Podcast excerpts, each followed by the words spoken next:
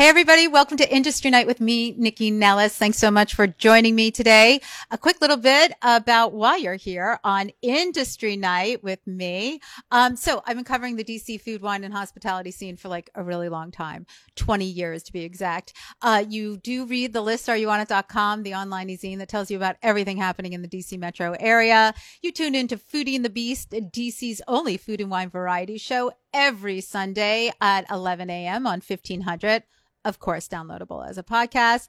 Of course, you check me out here on Industry Night and social at NYCCI N-E-L-L-I-S, Instagram, Facebook, and LinkedIn and all those other social media channels.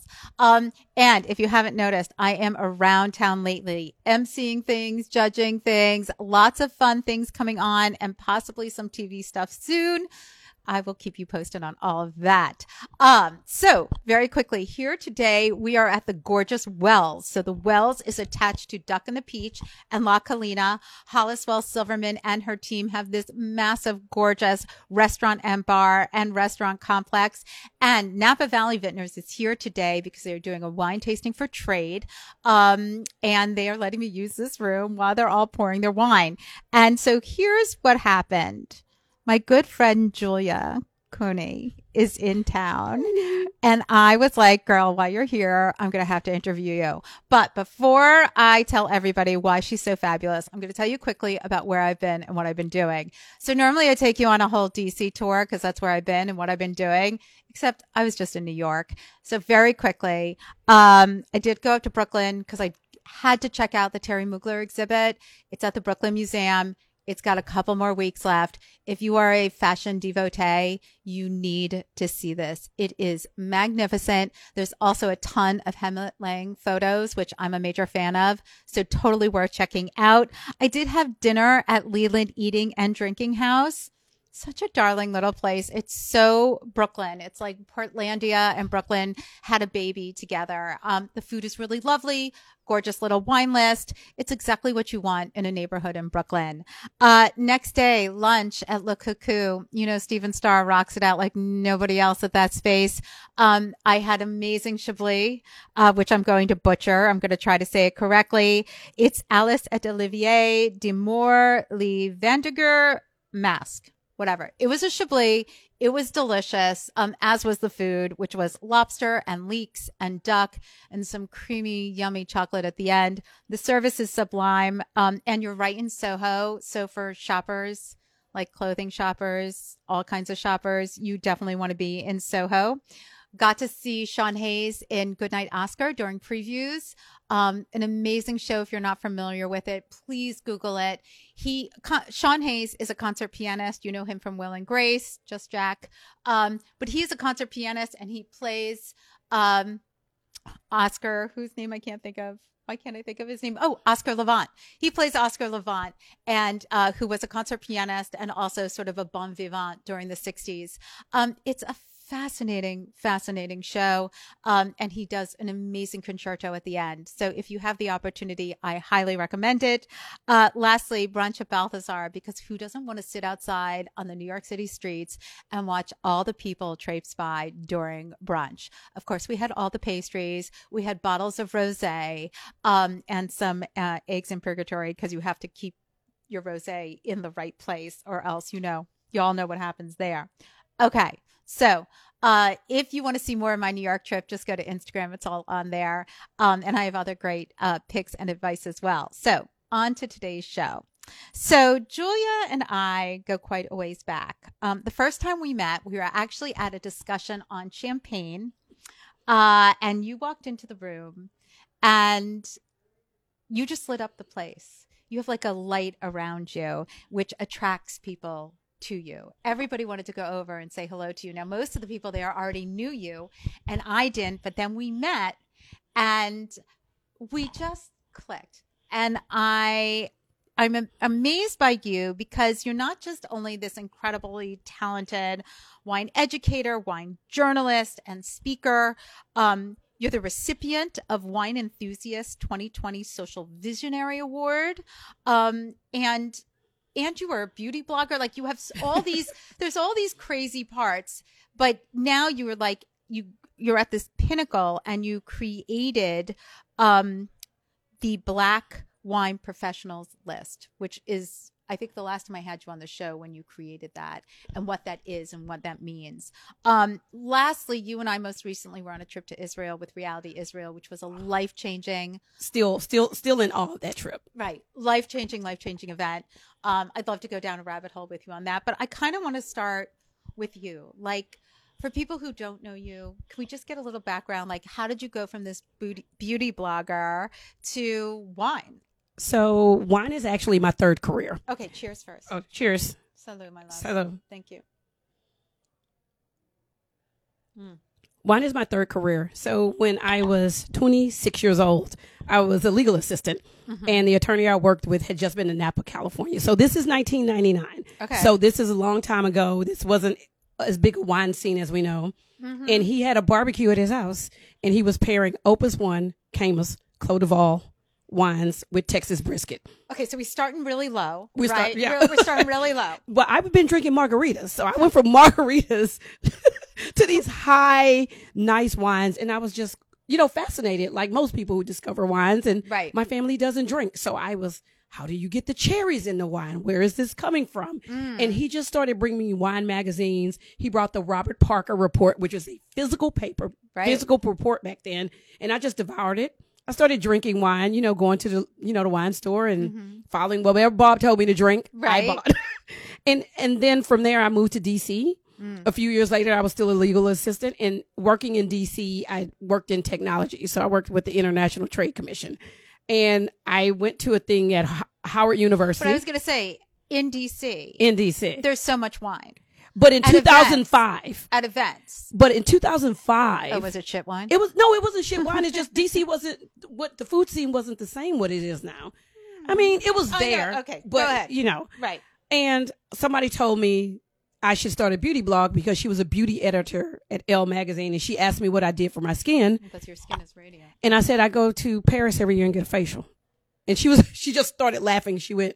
You need a beauty blog. And I started writing as I was a legal assistant about all the shopping and the facialists that I was spending time with every makeup artist that I would meet as a mm-hmm. consumer. I wasn't working in the business. I didn't even think about beauty. I wasn't thinking about a wine job. I loved, I loved my legal job. Okay. I really did. I loved it. And that started in 2006. And eventually the, the beauty job was over, was passing the, the legal job Mm-hmm. and, and not just enjoy it was just like i think i could do this full time and so i took a Well, gap you can make a living off of i it. think i could make a I mean, living free product is one thing. You can't live off a You- free product. you, can't live off free product Right. and so in 2010 i quit my legal job Wow. to try to be a beauty writer and i did that and so i was beauty in beauty for 10 years Mm-hmm. and after 10 years i was like what do i want to do when i'm 50 that's what i kept thinking you know Mm-hmm. i was 43 and i said what do i want to do when i was 50 and my mother was living and she was like please do something in wine because this house is full of it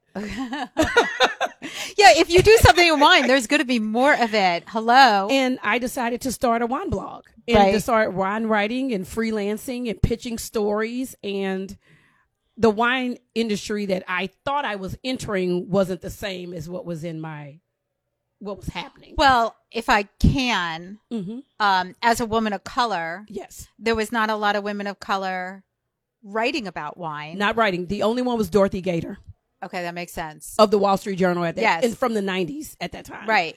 But I mean, there are also women were not even in the early 2000s prevalent in making wine. I mean, there was no I think a lot of women winemakers and women wine journalists were kind of pushed to the back because they weren't given the same sort of value. Exactly. So how did you I mean, how'd you hustle your way in? because I'm a hustler. I know that. That's the thing. I kept thinking if I learn everything, and I don't mean just studying for certifications. If I really study wine, the craft of wine, Mm-hmm. interviewing winemakers, you know, sometimes you have to you have to put in the work and you have to use your own money. So I Mm-hmm. was using my own money to really like, okay, I want to come visit you. I want to talk to You you. just didn't give away like beauty masks and stuff like that. No, I wish I could have. Like, Right. but that helped me hone and hustle and you know do reporting, take journalism classes, really look at it as a craft. Mm-hmm. And I think in 2016 when I did that, it was wine was at this cusp, right? Mm. It was a cusp of women. It was if you go back to 2016, the natural wine movement was changing things. Right. So everything was happening in wine. And I was like, I want to be a part of this. Okay. And so for me, I didn't see myself in wine the way I thought I had in my head as a consumer Mm-hmm. now that I was entering the business. So how did you see yourself? I saw myself as a wine journalist, Okay. but the rest of the but now you're a wine activist and a journalist. E- exactly. And so I, the wine journalist became a wine activist. So what does so for those who don't understand what that means, let's talk about what that means because you are writing about wine. I'm writing about And wine. People want you to write about wine. They want me to write about wine. But I had a winemaker tell me he didn't expect me to be black when I went to interview him. Oh my god, people don't know how to keep their mouths shut. Just, and I said, well, I, you know, can I curse on here? Yeah. I said, oh, well, I didn't expect you to be an asshole, but here we are. like, and so that was the comment. And so then I was just like, oh, I need, to, I need to really start speaking on my experience because people were like, what's your experience in wine? And I was like, it's not oh, I'm pleasant. sorry. Also, go fuck yourself. Like, I mean, to be fair, To be fair, yeah. I mean, just because you're a black woman writing about wine doesn't mean you should have to prove what you know about wine. Exactly. Considering lots of people consider you an expert. Well, now they do. This was Right. 2016. Okay. 2016, 2017, up until 2018. That that wasn't that wasn't a, a thing. Okay. And then I started talking about the issues of racism in the industry Mm. in a way no one really had.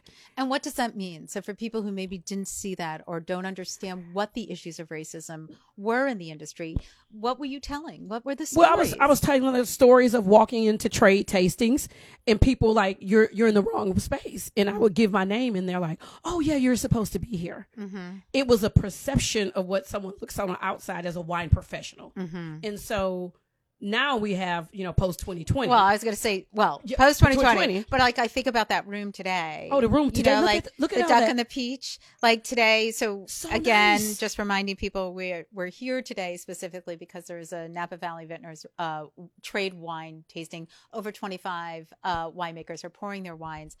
It is so diverse. Age Yep, is diverse. age. We need to talk like age. It's not all race, right? It's Yeah. age. Even like There's super young people, young people, old people, old people, everyone, colors, colors, shapes, straight, sizes, gray, yes. everything. all of it. You know, it's amazing. I was speaking to a young lady today at the My Chablis event. She was deaf. I mean, how great is that? She That's feels amazing. she's part of the wine industry. That's the beauty Mm-hmm. of what I do. That's why I'm a wine activist. I mean, I'm a journalist and consultant. But, But yeah. how uh, open back in 2016 when you Mhm. realized how your articles needed to change and how you had to put your personal perspective into Yes. it because that is a huge shift when Mhm. it comes to writing. Um, how were your pitches received? they weren't. Okay. No one wanted to talk about it. Mm. no one really wanted to broach that subject because you know it's touchy you know Yeah, it is. you know ageism sexism racism is touchy and i Mhm. get and i get that but i wanted them to really listen and so that's why on my blog i wrote an open letter to the wine industry and i tagged every person who i thought would repost it and it went viral. Mm. and then it went into the major wine newsletter at the time that had over 2 million readers a day. And i woke up the next day and my inbox was flooded with people like how can we help Oh, I love that. that's that's what changed it it was people how can i help what what do i need to change what do i need to do let's have a conversation Isn't that amazing? Yes. I mean, but you know, in talking uh, my earlier interview today with Teresa Wall Mhm. of uh, Napa Valley Vintners and the two winemakers, uh, all women. I mean, the changes in the wine industry, are, you know, is really apparent. You know, one of the uh, things that we were talking about was how we treat our employees, how we're a part of the community. Sustainability does not just mean how we take care of the earth; it's how we take, Take care, care of people. everyone, our community, Mhm. and that's a that's a shift. that's a shift It's a Right. I mean, granted, it was all women, and I think that has a lot to do with it. But it is a major shift. it's a major shift i think you know we think about when everybody was sitting home during the pandemic right Mhm. and we all saw what happened on tv we saw george floyd we saw what Yeah. happened Mhm. that really changes people i Yes, it mean did. changes it changed our industry for for the best hmm I mean, it really did. So we have more oppor- people have more opportunity. But that was your impetus to create. Black wine professionals. So what? What does that mean for people who don't know what it is? I know what it is, but I what know does it for mean? people who like it's for people who've already been working in the industry. You have so many people that were never quoted in an article. They were never recognized. You know, you've been on press trips. You know what a press trip is. Yes. They've never been on a press trip, but they've been a somm for 15, 20 years Mm. and had never been to a region that they were selling the wine because no one put them on a list. So that's why I do what I do. So Okay. that people have access. It's, it's not about me. I know my why. My why is other people. Right. So you just constantly keep that list updated. I keep and that list updated. How do you do you do anything with the list? Like, are you if media contacts Yes. you, right? Do you like make recommendations? Yes, but here's like the thing now. Because of the list, they don't even need to contact me. Oh. If you need a director, you just click on the director link. If you need a retail buyer, if you need an importer, if you need a media person, if you need a podcaster, they're all on the list. They're all updated. That's So you don't have to even email me. You just literally go on the list. That is amazing. Yeah, so the list is always current when Mm-hmm. people leave jobs or anything. And not right now, we partner with different organizations to get certifications, but also host events like to, like we're doing with this Chablis Scholar Series, where Right. we're going to different cities and we're doing trade tastings. Right. So you're taught by peers who also look like you. Mm. So everybody's welcome, though. Everybody's welcome, but these people would never get access to teach these classes. It's amazing. And actually, I love, I love that it's about your peers working together, Yes. right, to help raise other people's voices. Yes. I just know? go and do an intro. I don't teach the class. It's not for me to teach the class. It's for them to teach the class. That makes all the sense. And for them to get the like, So you did the Chablis today, right? Yes. Who taught the class today? Nadine, and Jay. Nadine. That makes sense. I didn't teach the class. I just spoke about the class and spoke about the partnership and spoke about a trip with me to Chablis that Mm-hmm. Chablis region is sponsoring through an essay competition. But I didn't lead the class. I'm not leading the classes. It's not for me to lead. Okay, so that brings me to your trips. Because girl, you travel. I do. So let's talk about but your your wine travel has changed because now you do travel. So let's talk about your wine travel first okay. and how you're taken to all these areas hmm to taste wine, meet winemakers and etc. And what you do with that content. And then let's talk about how you now have this whole new travel arm of your business. Yes. Okay. So I go on like media trips to different regions to learn to meet producers, wine fairs around the world. And that's exciting, right? Because I know, you- but let's not be too let's not be too insider baseball. What does that mean? that means a region decides to send journalists to study just say we're studying in Italy, right? You might be in Alto Adige, you might be in Prosecco, Right. and you're tasting all these wines to really learn about the wine, to meet the producers, to bring that information back to consumers, to readers. That's what I do. Right. But the beauty of that now is, you know, because I work with American, mm-hmm. American Airlines. I'm the wine consultant for American Airlines. Right. I'm also able to find different wines that I probably wouldn't be able to find. because now you're a buyer, basically. I'm yes. You're not buying you're not you're not you're not pulling your credit card No, out. but you're making the recommendations Yes. for the wines. Yes, and which is exciting because it gets I get to play around with fun fun wine. Who doesn't want to do that? Right. And then I get to see it on a plane. I get mm-hmm. to see it in a lounge, mm-hmm. and that's very exciting. Right. It's always exciting because now people see me and they're like, "Oh, I had the wine," or I get a DM. I'm on the plane. Did you choose this wine? Wait, yes. they don't have your picture up there being like, look who picked our wine. No, no, no. Okay. no. We're working on it. I mean, seriously, I think you should be doing that. But anyway, um, okay, so that's how the media trips. Mhm. And so you started doing those like what, 2016, 2018. 2018? Yes, And but you do a lot of them a year. I do a lot of them a year. Okay, Probably like six to seven. that's a lot. That's a lot. And I'm sure some are better than others. And is that Yes. what sort of spurred in you? Hey, I can do this. What Did people ask you to lead them? Like what? No, no, no. I They don't wanna ask me. Like, what Okay. spurred me to lead them was so many people want to learn about wine in a fun environment, Mm-hmm. right? Not as a professional, but they're a consumer. So it was a, with a friend we decided to create first a champagne trip. Mm-hmm. How do you discover champagne? Well, you go to Champagne. Right. And we were literally standing on Dom Perignon's grave in Hautvillers, France. And we were like, let's do a trip. And we create consumer focused trips to learn about producers. You taste all this champagne. You do a private shopping experience with me. And this in a fun, casual, interesting environment. So, but that's hard to do. Yes, it I is. mean, I appreciate what you're doing, but to me, because I've been asked, like people have asked me, they're like, Mhm. oh, well, if you get a group of 15 people together, you know, you could do a trip, blah, blah, blah. I don't want to be responsible for other people's happiness. So taking that on to me is a is- lot. Is a lot. Yes. You know, like, I mean, just, I mean, as a former event planner and like three jobs ago, just like you said. I mean, I remember like, you know, people can't find the bathroom on their Oh, own. yeah. Do you know what I mean? Oh, so yeah. taking on the responsibility of making sure people are having that fun, good time hmm is a huge endeavor. It is, but you know what? I, if you flip it around Mhm. and you look at the joy Yes. that they're having, hmm that's the beauty of the trips. Okay. The smiles on people's faces, the memories that when they tag you in the wines that they bought and they finally get them in their home and they get to taste them, Uh-huh. that's the joy. Okay, yeah, they can't find, or they're, you know, they're hungover, they're exhausted. That's fine. We can Right. find Tylenol, we can find Pedialyte, Right. we can do all that. We can do all those things.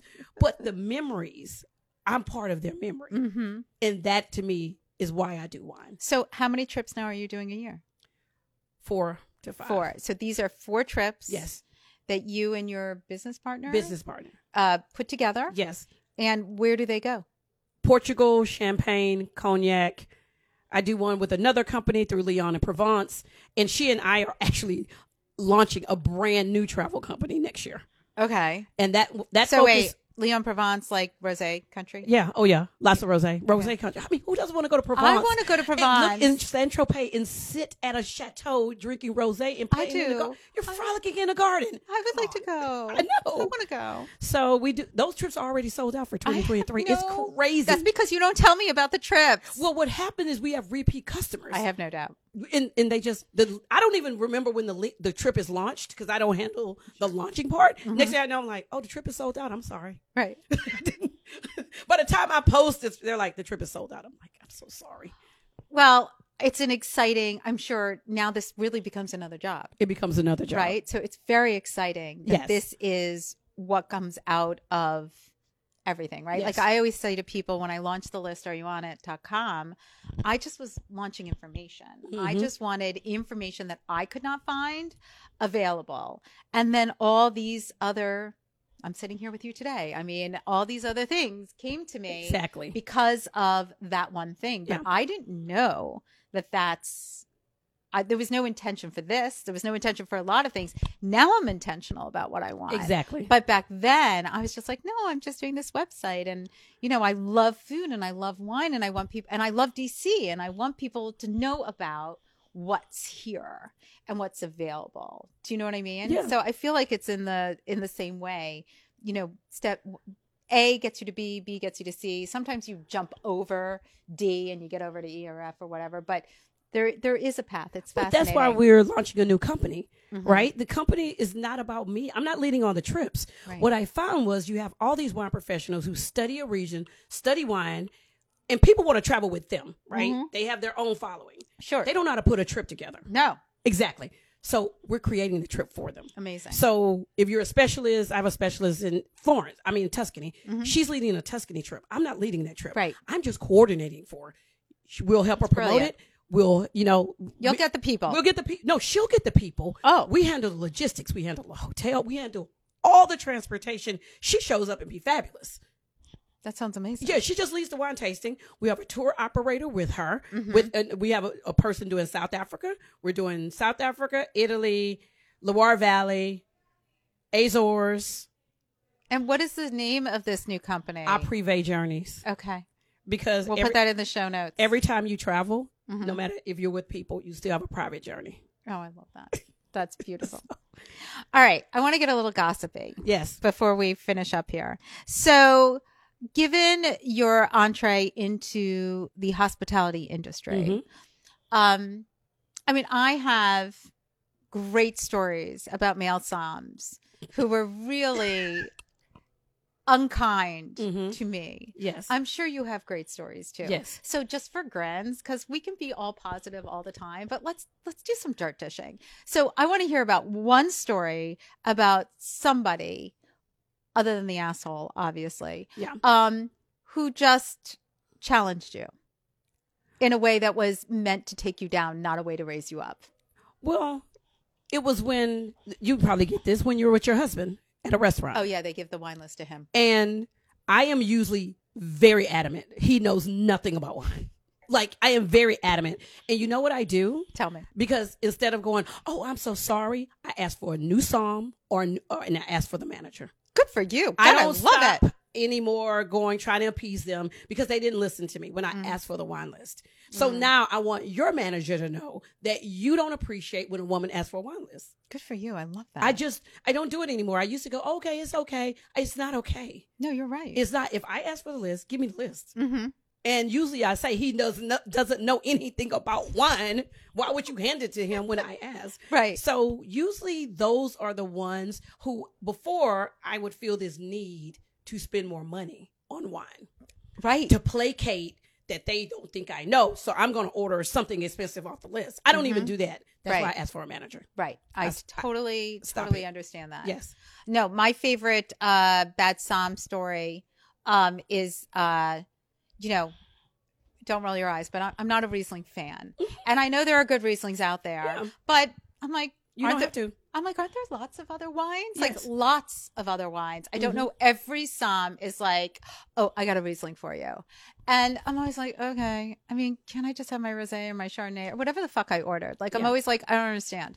But anyway, I was at a wine bar. I'm not going to name it. And uh, the guy was telling me they have all these great Rieslings, yada yada yada. And I was like, yeah, um, No. I really don't want the Riesling. I ordered an orange wine actually, and he came over with five glasses, and he said, "You tell me which one is the Riesling." And I was like, what is this? A dog and pony show? I was like, I should, uh, I should have had I had I heard your story. What I should have done is I should have gotten up and left Yes. because there is no hospitality In that. in challenging me. I'm not a wine expert. I just ordered Even if you of- are. I just ordered a glass of wine. I mean, anyway, there is something about me when I tell somebody that I don't like a Riesling that the, it's a challenge to them. It- It's like they think it's a gauntlet thrown, and I'm like, I don't. I don't understand why. There's so many wines in this world. What am I missing? You're not missing anything. You know what you like and you know what you don't want to drink. Right. That is the thing. If someone tells me I don't like champagne, I don't like wine with bubbles, you know what? We have millions of still wines. Right. T- pick a color and I will give you a wine. Right. That's what I'm going to do. I'm not, Right. and but that's also not great for the business of wine. Mhm. It is not great for the business of hospitality. Right. Because your job is just to bring me what I ask for. Right. Well, actually, to that point, it's really funny when you talk about spending more money. Mm-hmm. that used to be hard for me because my husband would always give me the wine list or like when I was just at Le Coucou, who by the way has an amazing somm. He is Fabulous. fat rich. Like uh, so he came over to me, I pointed out that Chablis and he's like, Let me explain the Chablis to you. And he's explaining it to me and he's like, Listen, you're not gonna like the first sip, but it's gonna open up and it's gonna be fabulous. At least he says something honest. Right. And I said to him, See those two people there, my parents? I'm like, My dad loves Chablis, but he's not waiting around to enjoy it. I was like, Can we find something in this price range? And he was like, Sure. So the first wine he gave me was about $200 more than the price range. Now, normally that would have intimidated me. And I would have just said, Oh, okay, let's do that. But I was like, You know, I really want to stay in this price range. And he was like, Okay, I gotcha. I can keep you there. And he brought the gorgeous wine. So people always talk about wine being intimidating. I think somms talk a lot about wine being intimidating. It is really up to them to make it approachable. Well, uh, it's not approachable. It's not well, wine is not approachable in a restaurant. I will say that all the time because Okay. if someone says this is my budget mm-hmm. and I'm trying to stay within it, your first bottle should always be within that budget. Your mm. second bottle should be within that budget. Not a dollar more, not a dollar less. And it's one of those things I think there's a disconnect because people feel like their dollars don't mean anything when they go to a restaurant if they're telling you this is my budget. Right. We have to we have to listen to the customer. No, I- do. I wish every right. somm. I wish every person in hospitality read Danny Meyer's book, Setting the Table. It's an amazing. I think book. Mm-hmm. everybody should read that before you go on a floor because you really understand. Because some days your budget is one thing, and some days your budget is another thing. agreed. And we have to honor all those. Mhm. And the customer, it's not about customer being right. Right. It's that we're there for the customer. I, I couldn't agree with you more. Okay, since we have to wrap up, Okay. One of the things I have to ask you, since I have traveled with you, I call it Julia's travel tips because Julia's got like little things that everybody should need to know when they travel. So you always have stuff in your bag so that you have everything with you Yes. when you travel. So what are, let's say, five items that you're like must have when I travel? Okay. I think you always need a binder clip. And I know that is like the weirdest thing. That is the weirdest thing. because if your luggage breaks or something happens like with a purse strap, you can always binder clip it till you can get to something else. Okay. So you always not a small binder clip, a medium or a large binder clip. Check. Done. Check, okay. right?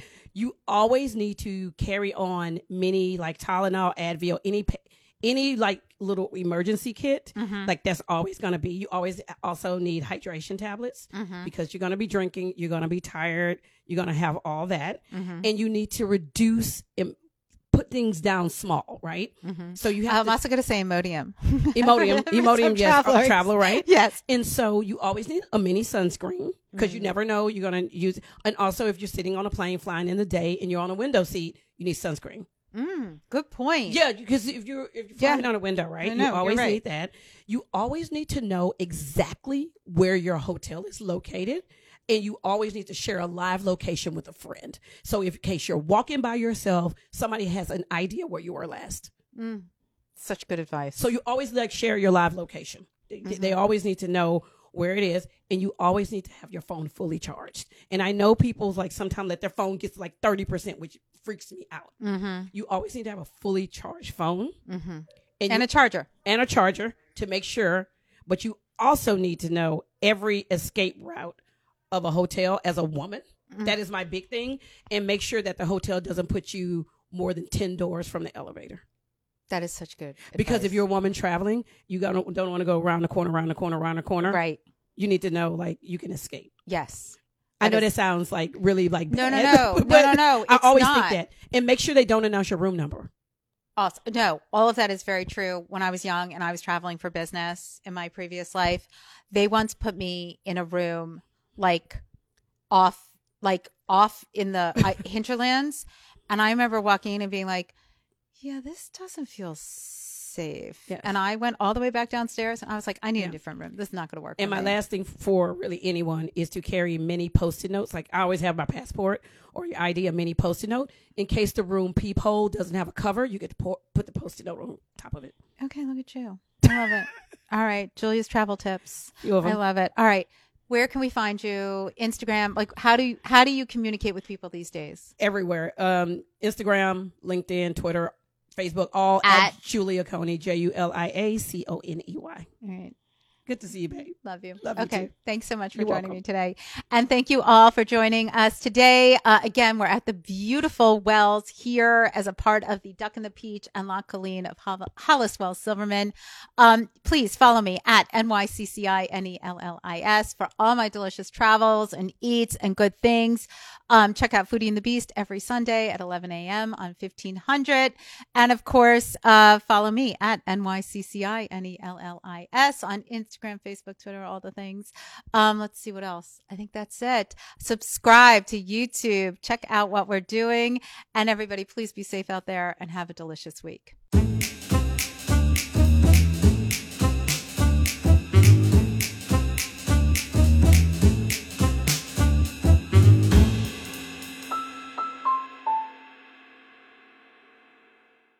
Produced by Heartcast Media.